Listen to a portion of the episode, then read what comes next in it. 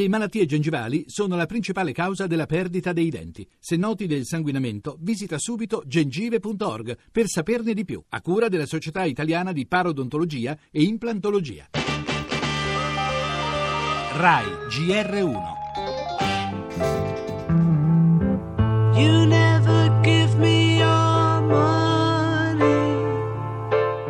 Il calcolo è presto fatto, ha detto Boeri. Ogni mese sono 2.600 gli assegni che gli ex parlamentari ricevono per un costo complessivo di 193 milioni l'anno. Solo una minima parte però coperta dai contributi.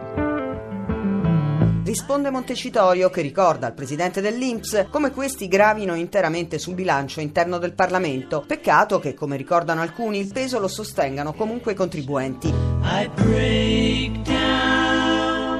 Chiaramente un sistema insostenibile, nonostante questo si è ritenuto di non intervenire. Quello che noi abbiamo discusso oggi è proprio un'idea in cui non solo si passa al regime contributivo, ma lo si fa anche retroattivamente. Dal punto di vista tecnico è possibile, dal punto di vista giuridico o politico non aspetta mai la discussione si avrebbe un risparmio di almeno 150 milioni l'anno. Questa è una cosa che va fatta immediatamente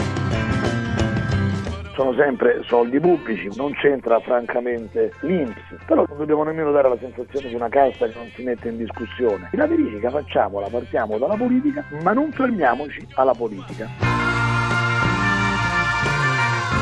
Vitalizi dei parlamentari e pensioni con il sistema contributivo, cosiddetti privilegi della casta e sacrifici dei lavoratori. Si è inserita sin troppo facilmente in questo filone la polemica innescata dall'audizione alla Camera del presidente Imps Boeri che ha sottolineato applicando ai parlamentari le regole del sistema contributivo si risparmierebbero 150 milioni l'anno. Così i 5 Stelle invitano ad agire subito e mentre da altri partiti abbiamo ascoltato Gasparri si chiede una riflessione anche su altre categorie, alcuni economisti osservano guardiamo al risparmio ma non facciamoci distrarre da un cambiamento che potrebbe essere davvero interessante per gli italiani, la flessibilità in uscita. Le altre notizie, summit sull'immigrazione a Roma, Renzi Merkel uniti in difesa di Schengen, no dicono a barriere e chiusure delle frontiere ma restano le distanze sugli eurobond ed oggi il pontefice incontrerà i vertici europei, nel suo discorso l'appello a costruire ponti e non muri.